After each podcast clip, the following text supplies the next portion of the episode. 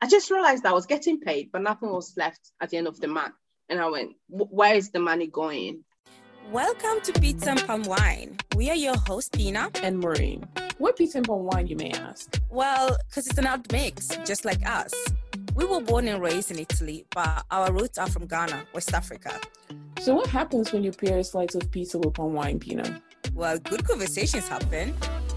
The kinds that will make you laugh and cry at the same time. Also, the kinds that are honest and showcase our vulnerability. Here, we share the good, the bad, and the ugly of our multicultural upbringing. We have so much to talk about, so Chole, grab your calabash, you slice the pizza, and let's go. Welcome, guys. Welcome back to Pizza and Palm Wine. We are your hosts, Pina and Winnie. Welcome, welcome. So today's episode, it's all about dish money. We're going to be talking about money and the concept of money in the Ghanaian community. There's been a lot of talk about financial literacy and, you know, um, savings and all of that. And courtesy of Winnie, we have a very special guest with us today. Oh, special.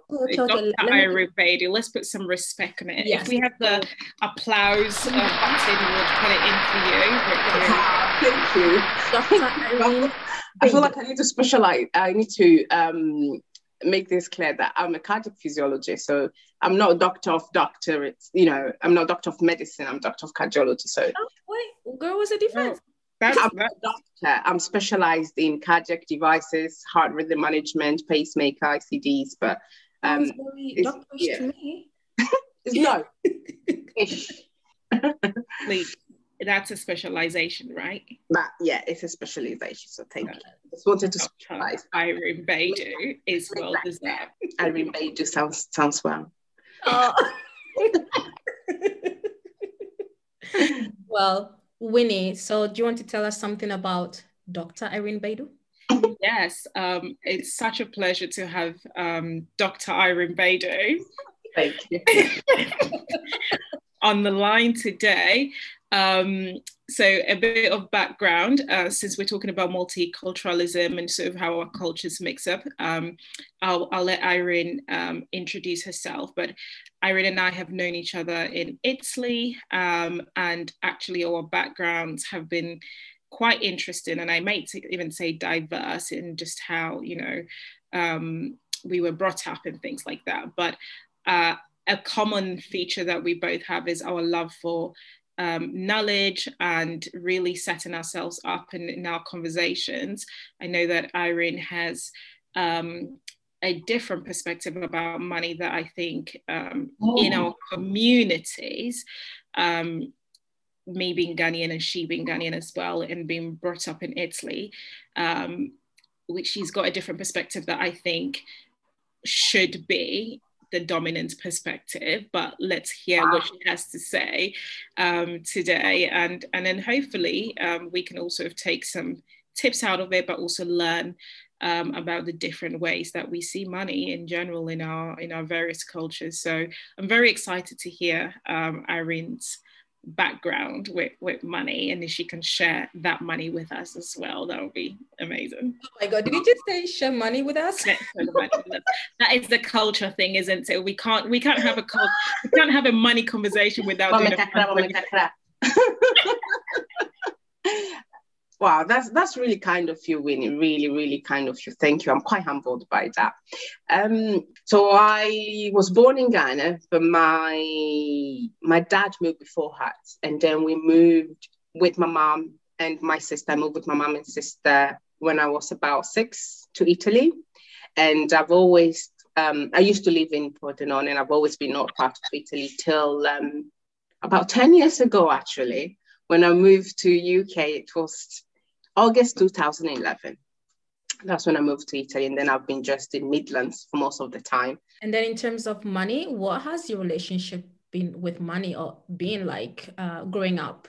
Growing up. Okay, so I think when I was, I was actually thinking about this because when I was little, I remember I always had, this is so funny, because I always had things that would really excite me, and they were most of the time related to money. So like even silly things like, um, I'm not sure if you guys are familiar with it, but uh, the this thing about buying the Tikachatori Panini or Pokemon sticker books and buying the stickers.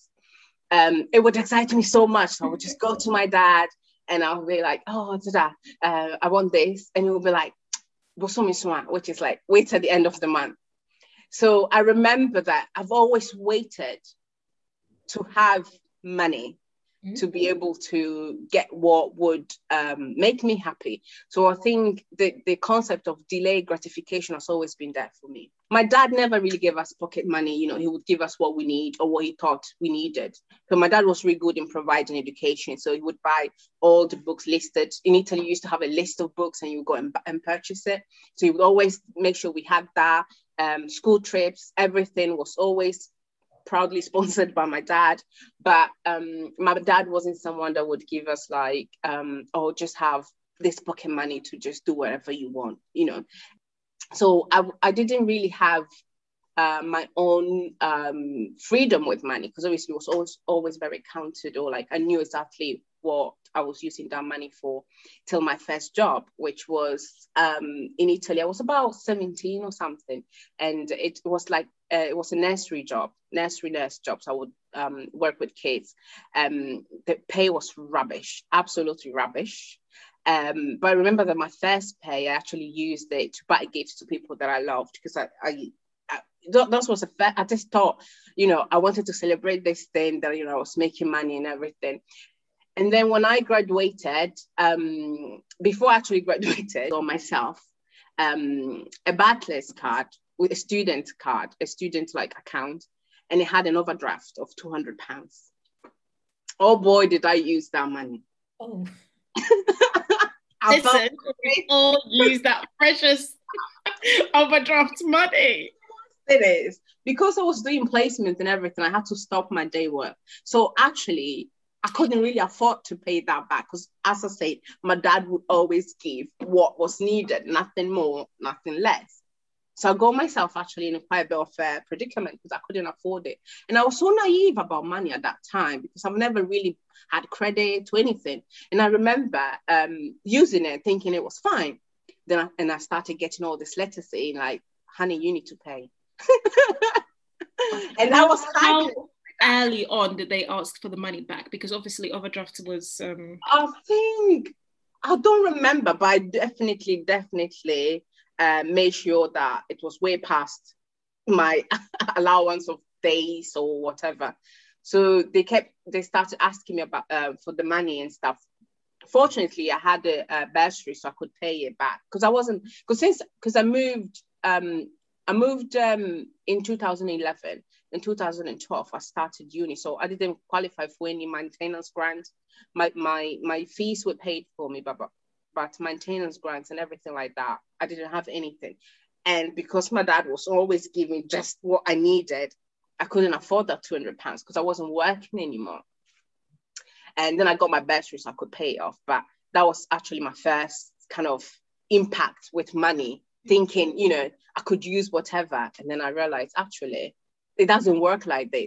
It obviously went on my credit record. It definitely did. I mean, it's been ten years now, so thank God. I think it, when the last time I checked, it wasn't there. But I mean, I paid the consequences of two hundred pounds for ten years. Wow. That's how crazy, that's how crazy it can get. And that's how dangerous it is. I always want people on the first day of uni, don't, don't, don't, because I, I made that mistake. And obviously then I graduated, I got my first job, and I blew that money. I blew it, because finally I could afford it. The funny thing, it was all on, on food and stuff like that, you know, but I blew it. And I was um, very much into fashion at that time, you know, like getting my hair done, that weave, not even weaved, getting my hair um, straightened, or, you know, all the nice things you could do, um, clothing, because, you know, we Italian people like to look good. Yes. Um, I just realized I was getting paid, but nothing was left at the end of the month.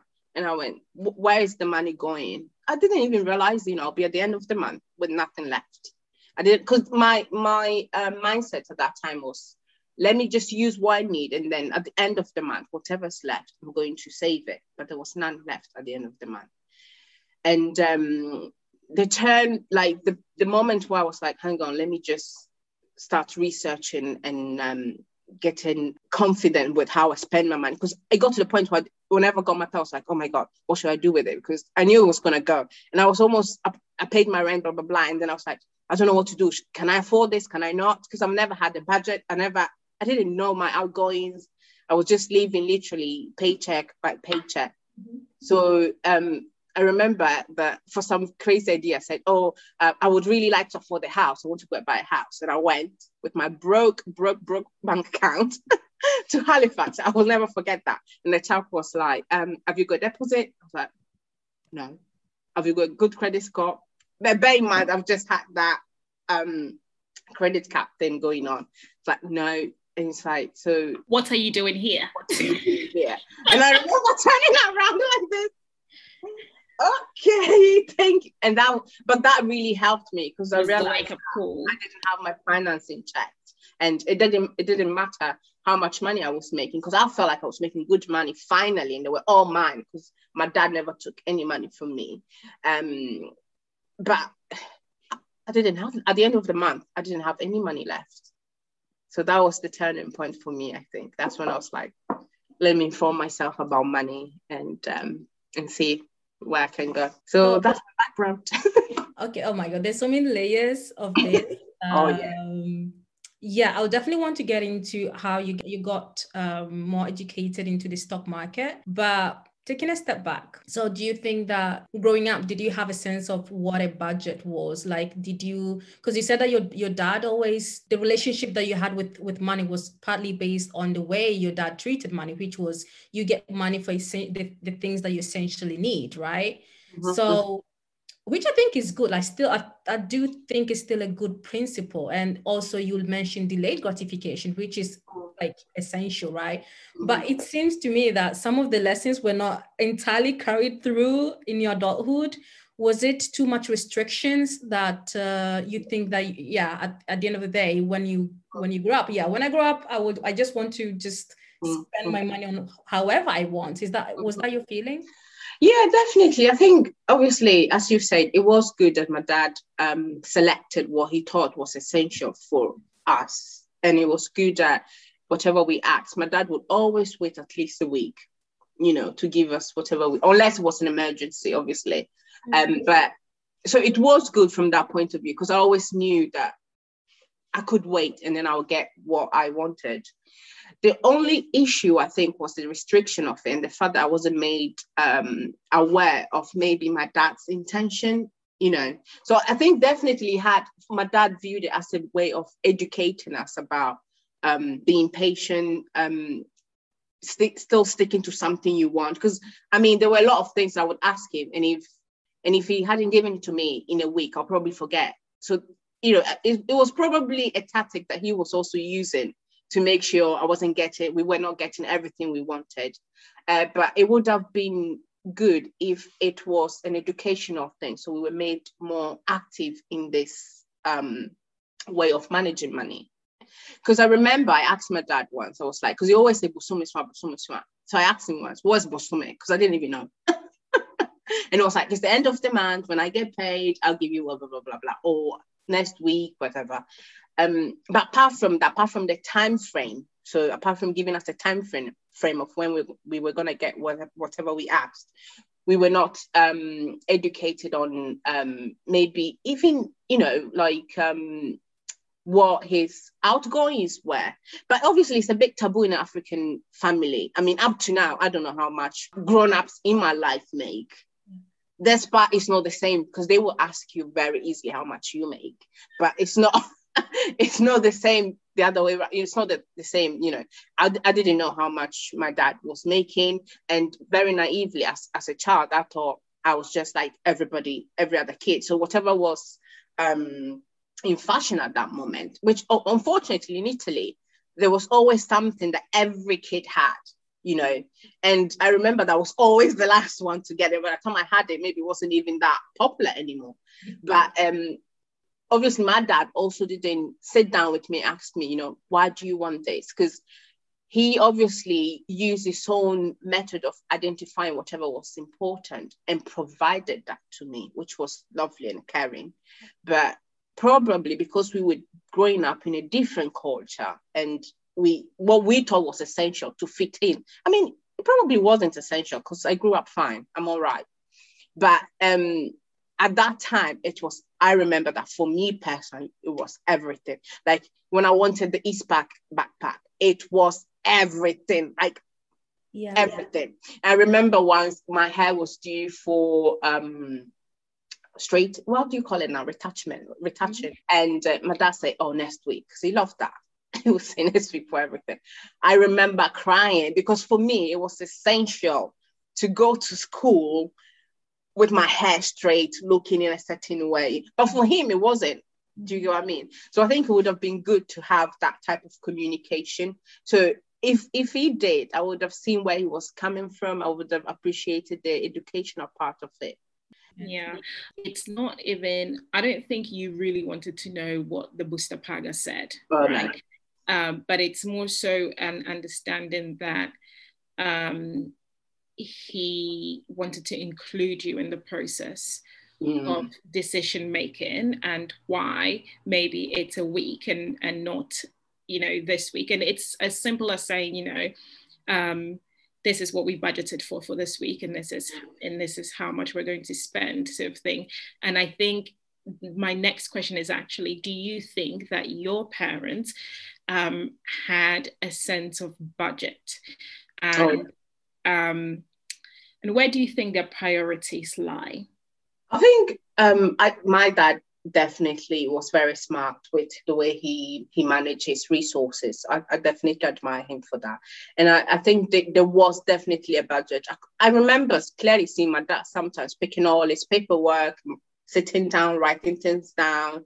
Um, obviously, as a classic Ghanaian family, the priorities will be, because obviously my dad helped some of his brothers to come over to Europe and stuff. So that was probably a priority for him. And then obviously building the house back home in Ghana, you know, the usual, is is the classic, classic African family um, kind of priority. I mean, I'm being really honest now. I know my dad will never listen to this. I'm fine.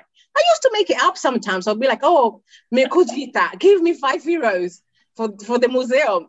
I was in classroom, but I knew that was the only way to get yeah. the money.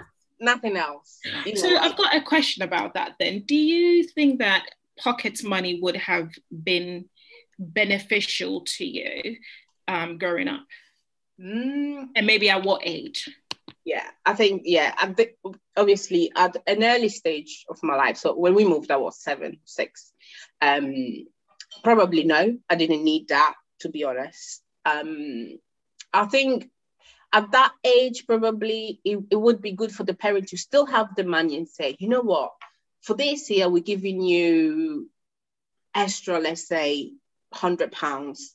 And uh, whenever you need something, go and think about it. Think about it and come and um, explain to me why it's really important to you. And then we can see what we can do.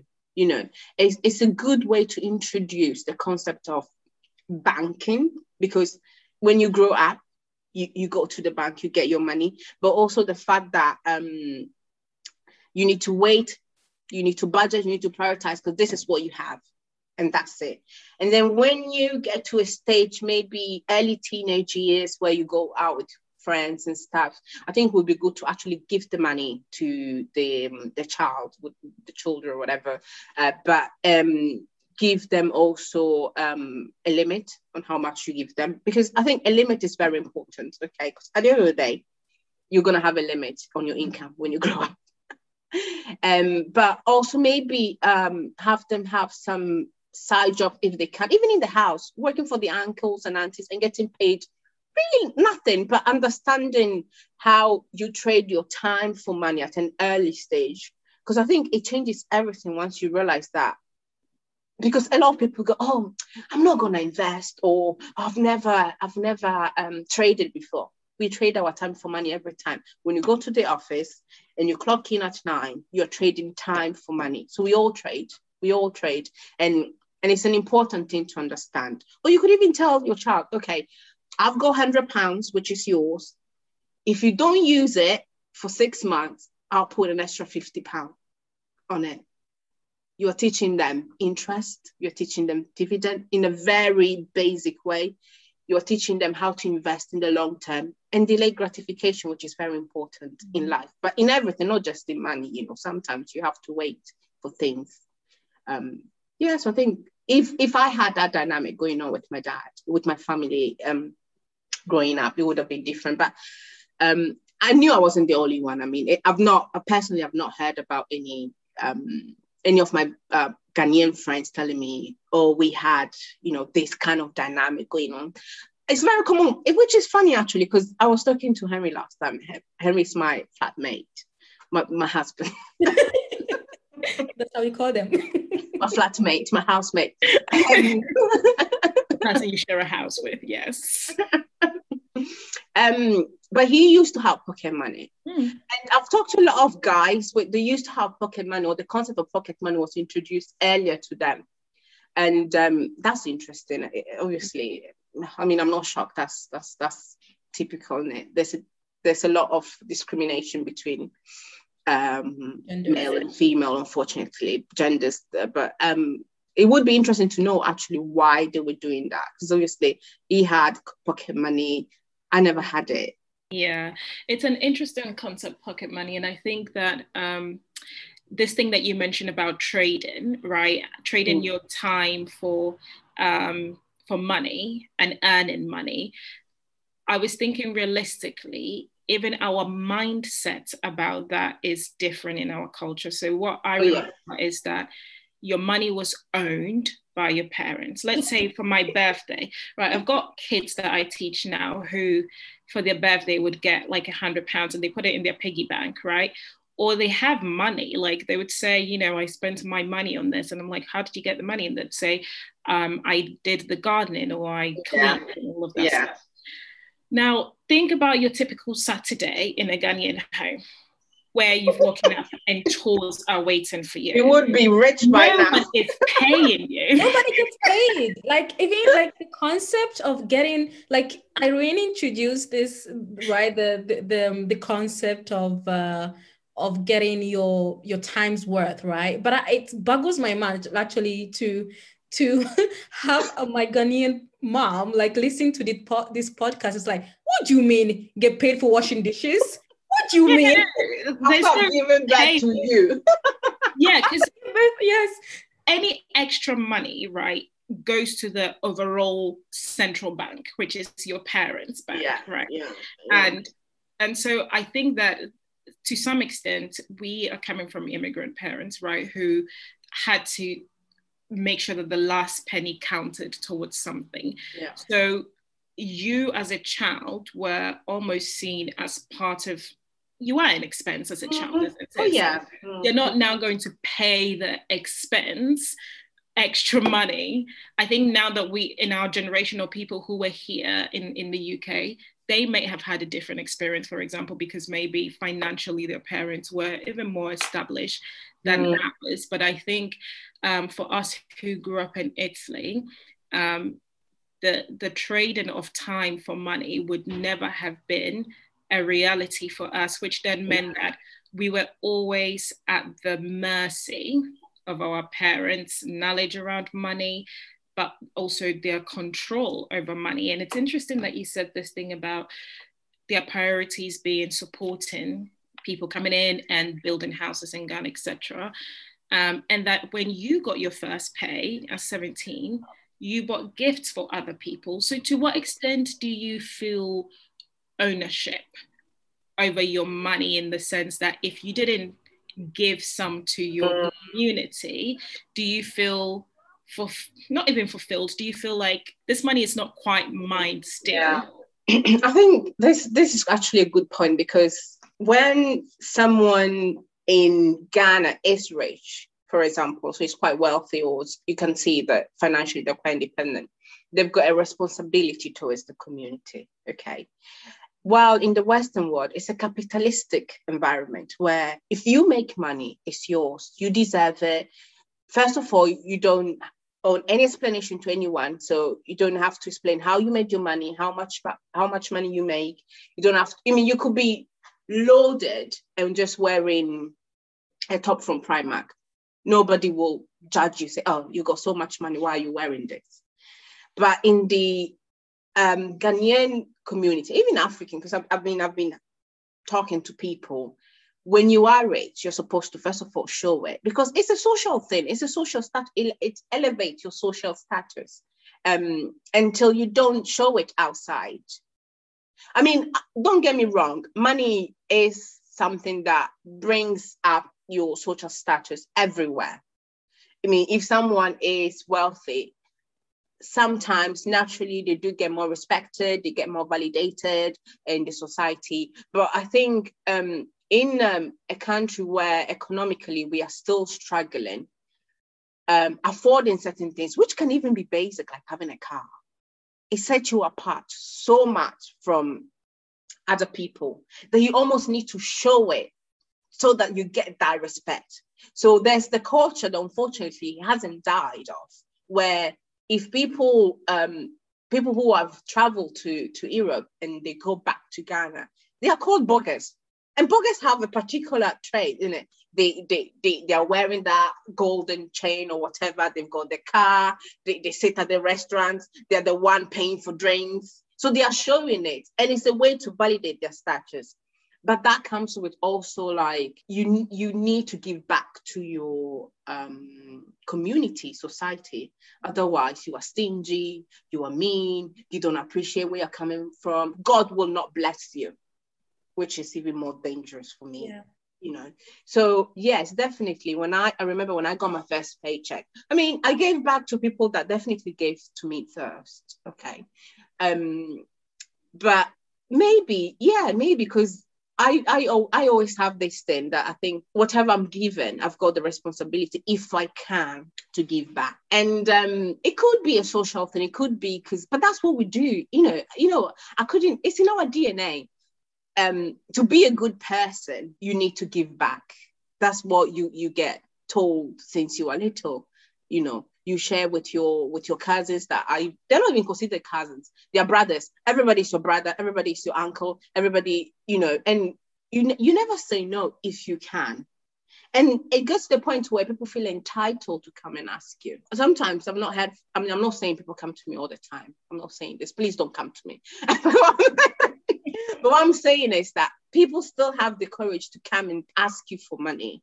Um, but you would never get a Caucasian, one of my, let's say, Caucasian friends from uni coming to me and asking for money. But I've definitely had some of my Black um, uni mates coming and asking me for money shamelessly. So we definitely have that untold thing. You know what one of my colleagues calls a Black tax. It is, yeah, that's the name. Actually. Yeah. Black tax. You know, you pay those extra money here and there because this is our culture. That's what we do. We give back to the community. And the only problem sometimes, I don't think it's a willing giving kind of, it's not, you know, you, you feel like you have to do it because you don't want to be um, tagged as the mean one or the one that, you know, where the, and the, the thing that I hate when Ghanaians say, who did they be a uniska? Like, you know, they feel like after they ask yourself that amount of time, you need to give them money. You cannot say no. And that shouldn't be the case. You know, um, my money is my money. I traded my time, my knowledge, my resources for that. I decide if I want to give. But we don't get that choice. I don't think I'm freely um, free from that. I don't think I'm, I'm free from that mentality. I do sometimes feel like I need to give back. Yeah, and I think, I feel like the Black tax in so many ways is holding us back as a community. And I definitely see that with my with my parents, you know, and to some extent, maybe us as this as the, as the new generation, maybe we are more removed from those obligations because uh, before an auntie or an uncle, you know, ask for ask me for money, they will ask my mom, parents, yeah, right? Yeah. They'll ask my parents first. So in a way, we are protected. But I do think that in the instance where my parents won't be around anymore, then I will be the one yeah. shouldering that burden, right? Yeah. So, um, then I think maybe at some point we have to say no. And it is a hard no, and it will cost some some social currency, definitely. Oh, yeah. But at the end of the day, I think we, we will have to think, you know, progressively, right? Because also I think like in our community, we have this notion that it's the child that looks after the parents. Oh, yeah. And yeah. not the other way around. I remember, I mean, it, it didn't happen to me, but I do know that um, in Italy, there were some parents who, when they, uh, when their child will start working, maybe at sixteen mm. or eighteen, then they will, even some parents will take like ninety percent of their paycheck and give them ten percent. Like, like if with some girls, and this how gendered it gendered is it is as well. Like with some girls, they'll be like, "Oh, this is your pocket money." Mind you, this girl has been working in the factory for like eight hours, so you give up the whole money. And mind you, I also think that the fact that we are not allowed, in a way, let me just put it in quote, allowed to live on our own, you start developing financial uh, literacy. Or if you live by yourself, because I know that I that's that's how I learned, right, to save and to to budget only when I when I left home. Yeah. And most of the girls are not allowed to live by themselves because, you know, God forbid if they they get pregnant. Yeah, but I, I think it's definitely true about the fact that this cycle needs to be broken, because if it did work, okay, so if if, if um taking care of the entire family back home, if um taking all your um children's money worked, those those parents, those family would be loaded by now. It obviously doesn't work, okay? And the danger of that is people who don't realize it and they keep on um, giving into this cycle. It's very dangerous, you see. Um, I'm not talking. I'm not saying that giving is bad, and that's that's that's not what I'm saying. But I'm saying that um, giving, when you think you expect it to give. So you give regardless of your income, regardless of your budget, regardless of whatever emergency you, whatever money you might need, whatever, uh, regardless of your credits. It's very dangerous, because at that moment, instead of giving as an act of love or of abundance, because, you know, you should give. I mean, I'm not saying that you should never sacrifice yourself. Sometimes it's a matter of sacrificing, but you should always give within your means. Once you're not giving within your means, what is happening is they become a liability to you. They're on your payroll. You are paying them. And that's very dangerous. That's that's very dangerous, because you end up exactly like them. You're, you're carrying on with that cycle. You're carrying on with that cycle. I um, love that. I love that. Yeah. Um, yeah. So now thinking about our generation, um, whereby we may not necessarily be thinking about um, moving back to Ghana, so we may not need to butter the bread for some people over there to ensure that they can take care of our properties or mm-hmm. take care of, you know, investments that we have in Ghana, which is wh- why I think our parents used to do that. I think there are so many other reasons, but mm-hmm. we can we can justify it in that way. Um, how have you looked at your forward planning in terms of um, you know, going back to Ghana, investing here, your credit score here, mm. um, and and to what extent has your parents' um, attitude towards investing impacted you, if there was any attitude towards investing? You know? mm. Okay, so I think, as you said, it's it's very important to learn from them as well. So something like building a house in Ghana, personally, for me, it's a no, no, no, no, no. I, I won't, I mean, you never know, um, but I would never invest in building a house in Ghana. First of all, I think something that people need to um, understand about um, house and like invest, because some people say, oh, unless you are, don't, unless you are um, buying to let, you know, and your property um, invest and you invest in property, you flip them. So obviously you buy them really low and then you, you sell them quite higher. If you just, if you, if you're talking about the house that is your first, um, is your main residency, um, despite the fact that the house um, value does go up with time, it's still not an investment, because unless you sell that house, you're not making money out of that house, and you need somewhere to live. So you could buy a house that um, it goes lows, lows, lows, lows, lows, up in value. But if you never sell the house because you need somewhere to live, you're not cashing up anything. You might have a lot of equity, which is just equities like the money you have in the house. You might have a lot of equity, but because you're not selling it, you're never getting anything out of it. Okay. So personally for me, um, unless you're investing in properties in general, so you're doing back, don't, viewing a house as a, an investment is something that it can be quite dangerous, because where's the money? It's not liquid. You might never get it back if you don't sell it. So, but you do need a house personally, I think, because um, you don't want to carry on paying rent forever. Unless you've got other plans. I mean, renting versus buying is something that everybody talks about. I mean, everybody talks about, people I talk to talk about. And um, there's definitely, you can, you can like um, see why people would like to sometimes rent instead of buying, because then you are, you've got more money to invest. Okay. But personally for me, and it was definitely an emotional thing, a psychological thing, I'm more towards buy your property, at least where you are staying. Um, the second thing that I thought about, so I was like, you know, okay, so I don't want anything on my payroll. And that doesn't even mean giving money to my parents or family. It's even things that I don't really need, you know. And you can really get in the, um, and you can really get caught up on Netflix subscriptions. Um, uh, was I don't even know those things because I just, they're never gonna get my money. Amazon back. Prime. Amazon Prime. Um, just Fab. I'm Apple just music. Apple, just oh my god, Fabletics. So that's even, me. Even YouTube Premium, please, not, never skip the ad and watch it free.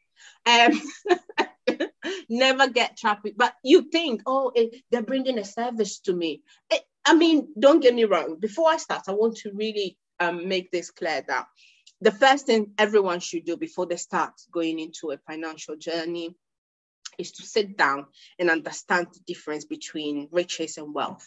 I think there's a massive difference. Wealth comes with peace of mind, comes with healthy relationships, comes with a healthy body and healthy way of managing money. And that can be, I mean, you could have billions and billions in your bank account and you're still miserable. Are you wealthy? I don't think so. You could have fifty pounds in your bank account, but you are managing that money well. It's giving you happiness. You sleep, you got peace of mind, you're flourishing. I think you're wealthy. Okay. So first of all, identify what brings wealth in your life. Because that, when you do that, money becomes a tool for you. You're not controlled by money anymore, you see. What I did, I remember when, when after I went to Halifax and they told me, honey, you can't afford anything.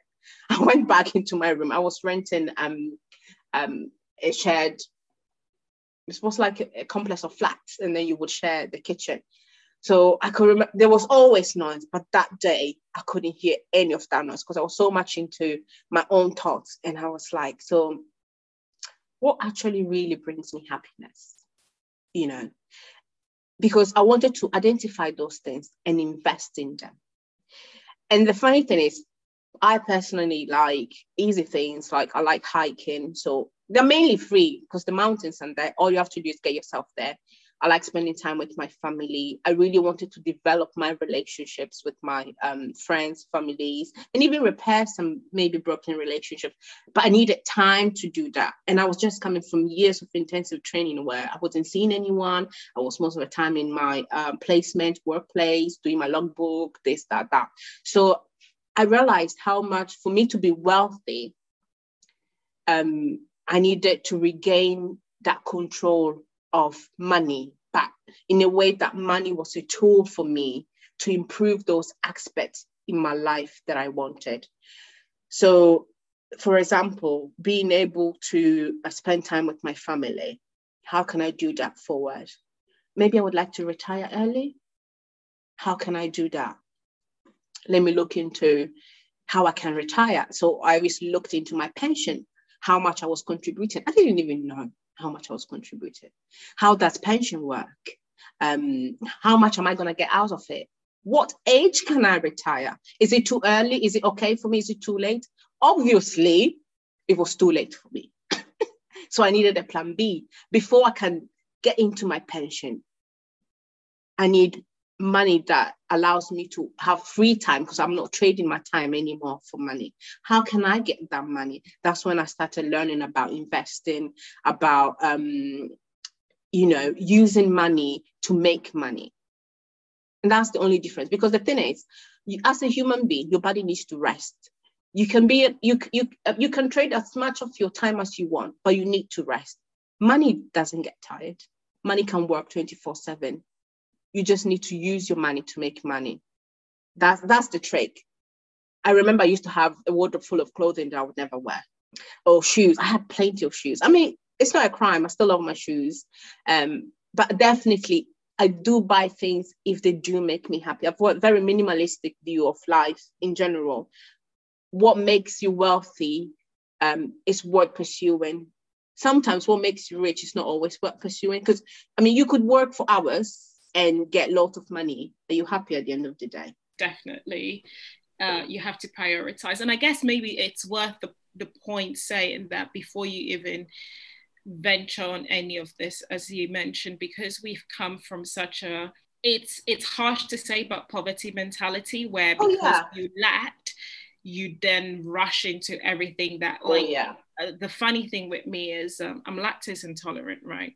Mm. I remember that when I was growing up, um, the one thing that I said I was absolutely always going to have was peak milk.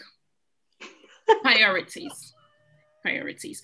I grew up in Ghana where like literally my life was calculated for every hour, right? And one of the things that I knew that I needed more of that I wasn't getting was that peak milk in peak my milk. And I wasn't getting it. So when I got to uni, yeah, the thing that I went overboard with was yogurt, like Mula yogurt. Every single time you come to my to my house, you'd find that in the fridge, and the milk. And that was like bad for my health. But yeah. at the day, I'm fighting that urge to intolerance. Have yeah. And it's that thing of when I grow up, I'm going to do all of the things that yeah. I was restricted from doing. And what that does is, first, it, it builds that attitude towards spending that is quite unhealthy, yeah. just buying yeah. for the sake of buying yeah. or being emotionally driven to buy. Mm-hmm. Mm-hmm. But secondly, as you said, especially those of us who went to uni and had access to that free money, mm-hmm. you end up in debt.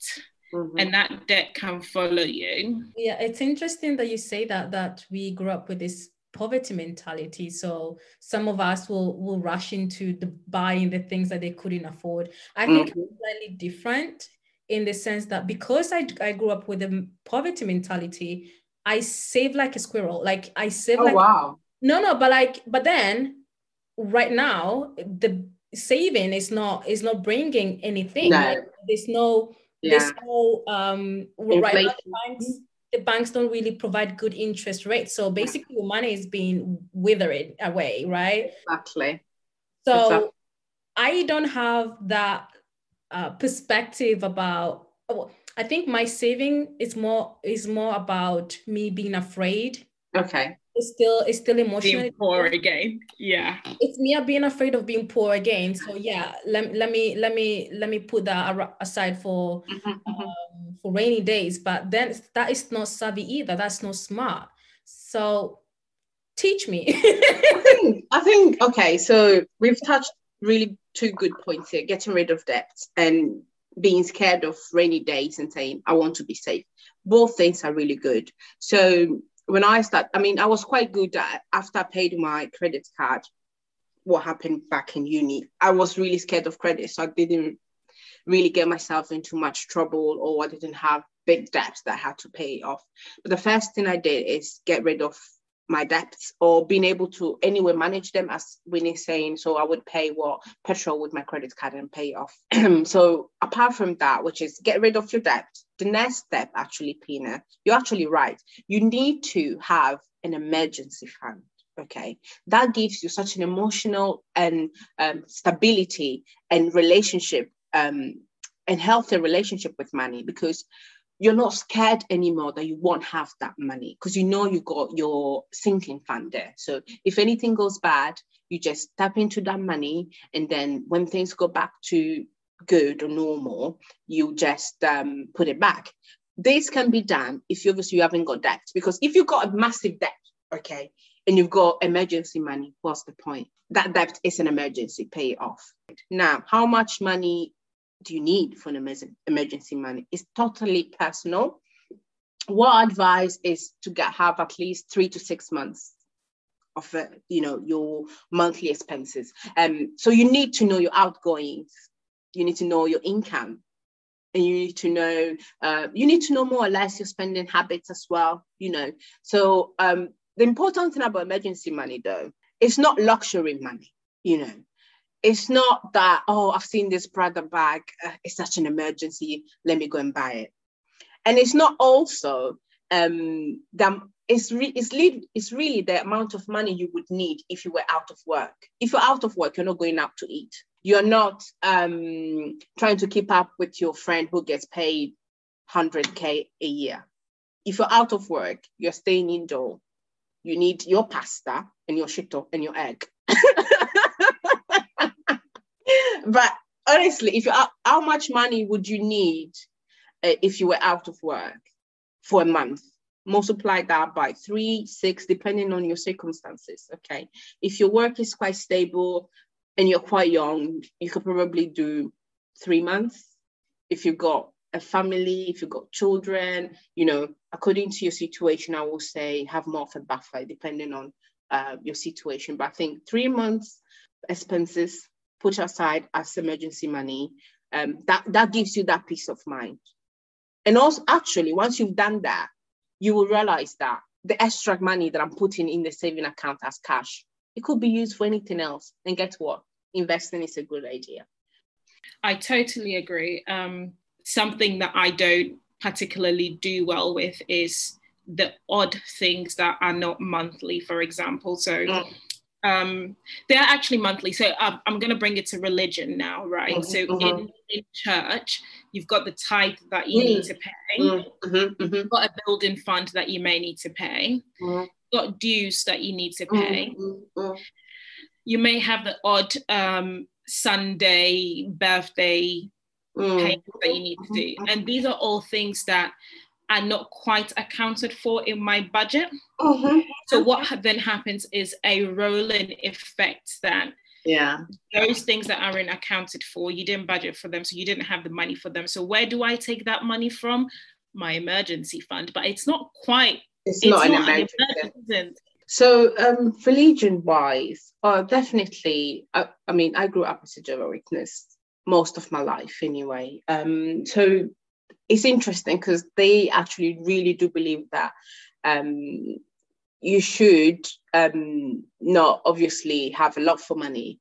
Okay, so love of money, they don't say it's the root of all evil, but obviously they say don't store too many riches on earth, store it in heaven. So obviously your time, as much as you can, try to preach the good word and um, do good to others. Um, so I always grew up around uh, people that money was never really sh- a show-off thing. So, you know, I mean, I knew some people who were probably wealthy um, in the congregation, but um, they were, there was never like a showing off or boasting about the fact that they, they were wealthy, and they were sh- they would share very easily and comfortably. Even people who didn't have much would share.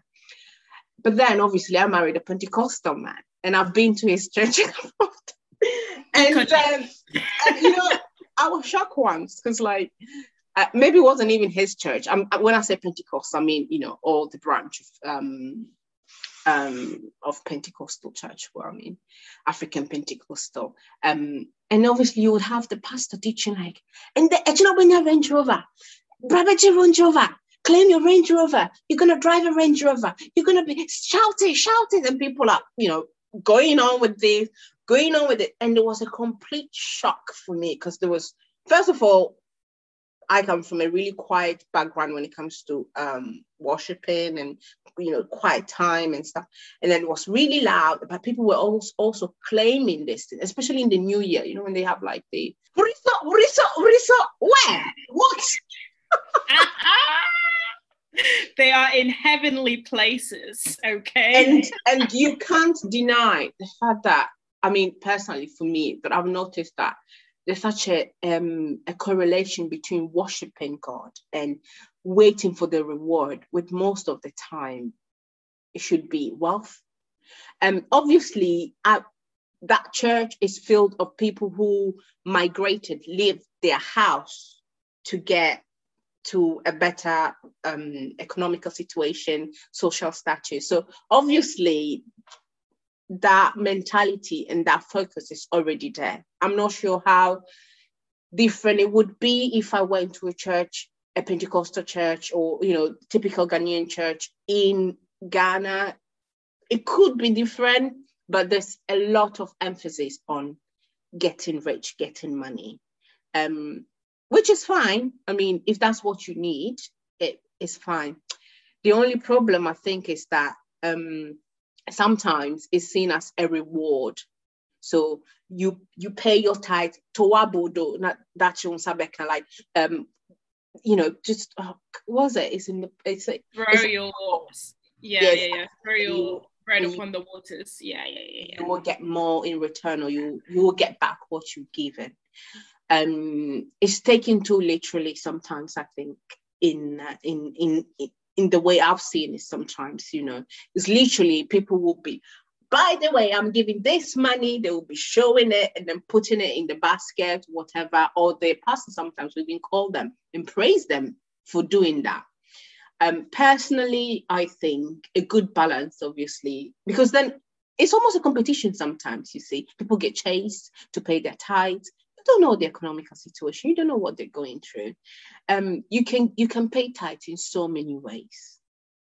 Okay, uh, and you will come get back in so many ways. The problem of encouraging people um, with that, that's not wrong, but you're not giving them any tools in doing that. There's so many practical um, um, counsels and, um, and, and tips in the Bible on how to actually uh, get rich or be wealthy.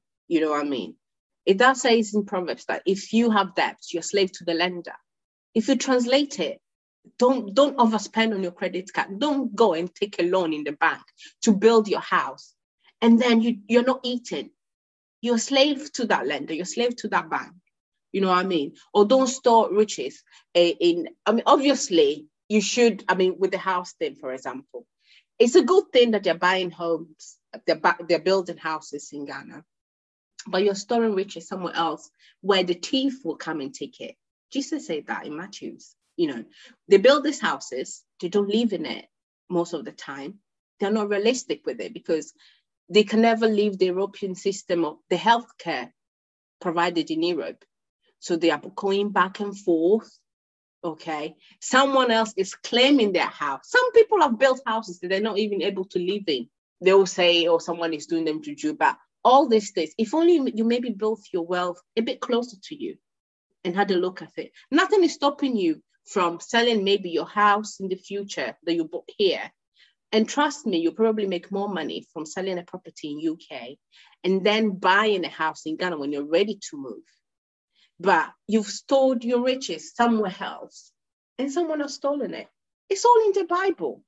But unfortunately, it doesn't, that, you know, we take, sometimes we take things too literally and we don't realize that we should be able to apply it in a different way. Um, not in a different way, but try to translate that to modern life and practical tips. So then the pe- for the people who do want to store yeah. their riches in closer to them so that no one steals it. In places close by, um, how do you start investing? Okay, so I just want to repeat this. You need to not have bad debts, okay? Mm-hmm. Have your emergency money before you start investing because the market is volatile and you will lose short term sometimes. So once you've got all that in check, the first thing you need to invest in is in yourself. Okay, so if you are getting minimum wage and you think you can actually make a bit more by taking that course or starting this little niche that you learned, do that, invest in yourself. If you've done that and you are employed, look into your pension, because obviously um, they do match up your contribution. Uh, if you can match up up to fifteen percent, it's actually good for a simple reason, it's pre-tax. So um, whatever money you can keep pre-tax is more money because after tax, it's a huge cut, okay? So look into your pension, invest into yourself. After you've done all that, have a life insurance. After that, you can, you know, you might think that the, all these things are not investing, but you're actually investing in yourself. Okay. After that, I will say the best thing to do, because um, it can be quite daunting. Oh, what should I invest in? Don't bother picking individual stocks. Personally, this is my personal uh, strategy. Don't bother picking individual stocks, looking for which stock um, is better than the other, because unless you have, if you have the time to read upon each um, company return for the gains for the, the past five, ten years, be my guest, do that, and then bring the information back to me. Um, and I will invest in it. But if you don't have that time, the best thing for me is index fund. So obviously with stocks, what are stocks at the end of the day? A simple, let's say you, Pina, have a company and um, you're selling, you're literally, you've divided the ownership of that company in many pieces. And you're telling me for twenty pounds, you can have one third of my company. That's literally a stock, okay? So how do I determine the value of your company? It's how much well you're doing in the market. So if you're making a lot of money, okay, I'm making a lot of money because the value of that company is going up. That's tracking the market. So if your company is doing well, this, the share that I have is doing well. Do you, do you get what I mean? Because the, the, the, the value of that stock is going up. Then you can have dividends with that. So you can tell me as well, apart from you having a, a part of my company, every month I'll pay you this amount. Okay. So this, these are ways of making money through the market. It's very difficult to determine which comp. I mean, it's not very difficult. We we got some classic companies that kind of do well all the time. Coca-Cola, they're defined as blue chip stocks, which are like chips um, stocks that do well all the time. Coca-Cola, you know, all those big companies, Johnson's and Johnson's, whatever, they do well most of the time, all the time. I mean, I don't see us ever stopping drinking Coca-Cola, unfortunately. So it will always do well, but um, it's very it's it's very time consuming. For someone who's just starting in investing, I will say by um, um, index funds, water funds. They are a, a group of stocks, okay? Obviously, a group of stocks can be grouped in different ways. It can be according to the area. So it can be tech stocks. It can be house stocks, whatever. The best thing to do, I think, is to invest. I mean, if you think about it, if you want to make money, and uh, you need to say, you're putting money on something saying, I think these people are going to do well. You'll probably put money on companies that you know they are top end. That's why you can invest in F T S E one hundred. That's the best companies in U K. And they get, they need to, they qualify according to certain um, criteria. So if they make well, they get into that um, group. Okay. So as long as you're investing in that, you're always on top. Do you get what I mean? And it's tracking the market. So as long as the market is doing well, you are doing well. And if within that group of um, stocks, um, those companies pay dividends, even better. Most of them do, because obviously they were, it's a way of encouraging people to invest. Big companies that do well do pay dividends. So you get them, you get dividends, you get a bit of money for, for buying a stock, for being part of that. And the best thing is to then reinvest it. Platform that I personally really like is Vanguard, Life Strategy, Vanguard. I will always recommend that because it's for it's the investment for the lazy but the smart. From what I've explained, you can understand that stocks are quite volatile because if if you're not if your company is not doing well, the value of your of my share is going down, and you might even not be able to pay me any dividend anymore. Okay, but with the lifetime strategy from Vanguard, what you're doing is you can decide the, the percentage of stock and bonds that you want. Okay, I've explained stocks. Bonds are um, a loan that you're giving to companies. So I'm telling, um, let's say I, I gave you one hundred pounds and you, Pina, you've guaranteed me that you're giving me fifteen percent interest on that. So you can understand how, if we are younger, I would say people between twenty to fifty with a good working prospect, you know. So the average person will probably work till they're sixty, unfortunately.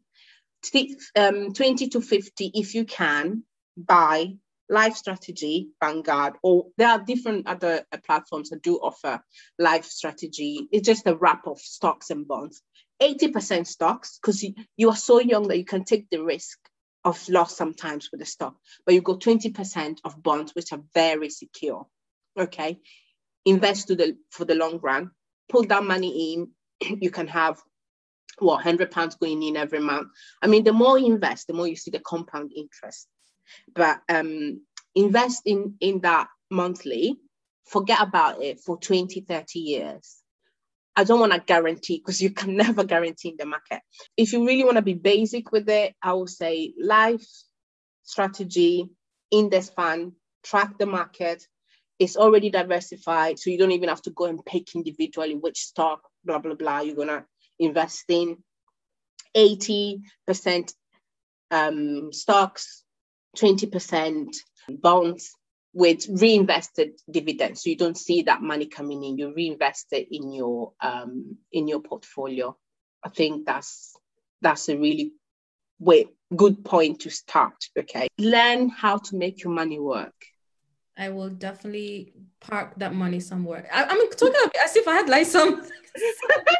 And that's a, that's a point I wanted to make, actually. Like, a lot of people think that they need to put a huge sum of money. Yeah, first of all, what you can afford.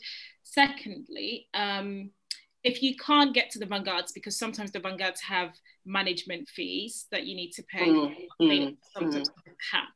And we're U K-based, so we're going to talk U K. But um, uh, there are things called robo-advisors. Mm, so I mm, use one called Wealthify, where mm. I literally put in fifty pounds a month, mm, right? Mm, um, and they invest in the different mm, indexes mm, for me. So again, it's lazy work, right? But yeah, yeah. They, the the the robo um, advisor basically selects what's doing well, and then they would invest yeah. money for you. Yeah.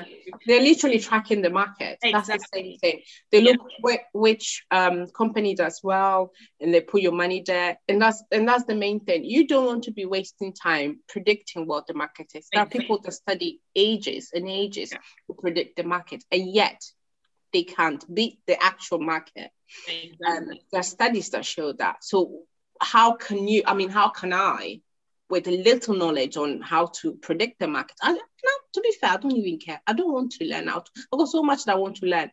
Predicting the market is not something I want to do. If yeah. I knew that was essential for my returns, I would. But studies have shown that actively managed portfolios and passively managed portfolio make the same, or sometimes the passive managed portfolio make even more, because exactly. you're just tracking the market. Exactly. So please start with as little as you can. fifty pounds yeah. a month. That is, for me, what used to be hair and nails. I mean, I still get my hair treated because it's part of my entertainment money. Yes. But I can afford to get my hair done. Exactly. And it brings me happiness. So it's part of that wealth that we're... That's good. About. That's um, good. Do, do you get what I mean? So mm-hmm. still invest as little as you can into mm-hmm. something that you don't, if you don't understand it, just mm-hmm. a robo-advisor, I would definitely recommend that. And then you could obviously look at um, the, the more established um, mm-hmm. funds that um, that Irene was referring to, which are some of the Vanguards. And then lastly, I think what you've mentioned here, Irene, which is mm-hmm.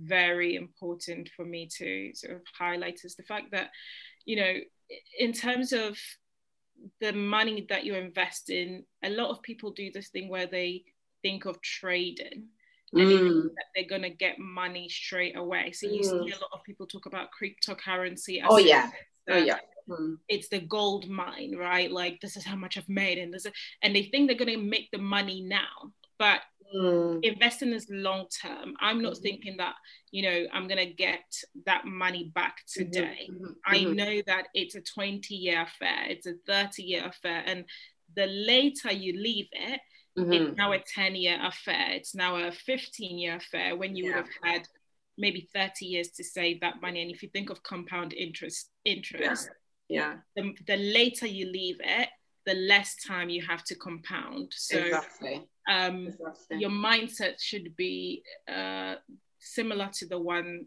that we have in religion, which is mm-hmm. Danjibi in South Africa, which is one day I'm going to get that, mm-hmm. that, that riches in heaven. That's how you translate that, isn't it? That's one exactly day what you're going to get that about. Money. And it's pension. It's all about pension. When I calculated my pension, um, just to be candid, um, I will be getting, if I only paid three percent into my pension pot, I will be getting six hundred fifty thousand pounds in my pension pot, right? And if you think about how much money you earn, let's say the average person earns thirty K a year. Mm-hmm. If I retired at sixty, six hundred fifty K equates to about twenty-one K a year, which means that I'll be earning less per year mm-hmm. than what I currently earn, which means mm-hmm. that pension time, I'm poorer. Mm-hmm. If I didn't buy a house, then I'm still paying rent. I'm still potentially paying for transport, right? Mm-hmm. Um, now I've got health issues, God forbid, mm-hmm. but with age comes health mm-hmm. issues mm-hmm. as well. We don't think about pension as a destination when actually the house that you're talking about, when you buy it, pension is also in sight. That one day at sixty-five, you don't want to be asking your child who you've brought up in England or in Italy to be paying that for you. Mm-hmm. It's paid for and they can come and live in it for free mm-hmm, and mm-hmm. save some money. So Irene, this has been such um, an insightful one. It is insightful. We've been, yeah. we've been to school, we've been taught, we've got the lessons, right? The library's opened. The library is open. The category is academia. I love it.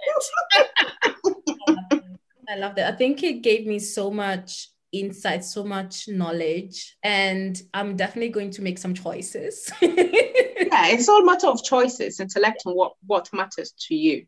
That's yeah. it. Definitely, definitely. And uh, this was a free workshop for y'all. We love it. This is Pizza and Palm Wine, isn't it? Yeah. Yes. And I love By the way, I love your podcast. I mean, when Winnie asked me to come, I was like, really? I'm going to be I'm like, I'm on Pizza. I mean, she knows because I, because I've told her before that I loved it. And I didn't even know you guys were related when I said that. So I was really excited. It was a thing from the eyes, can't you? Yeah, but maybe, yeah. Thank you for listening to Pizza and Palm Wine podcast. Please subscribe, rate, and give us a review on Apple Podcasts, Spotify, or wherever you get your podcasts. Share this episode with your uncle, your auntie, or your bestie. Listen, they all need to hear this. Let's continue the conversation on Instagram at Pizza and Palm Wine, or drop us an email at pizzaandpalmwine at gmail dot com. Until next time, arrivederci. Ciao. Ciao.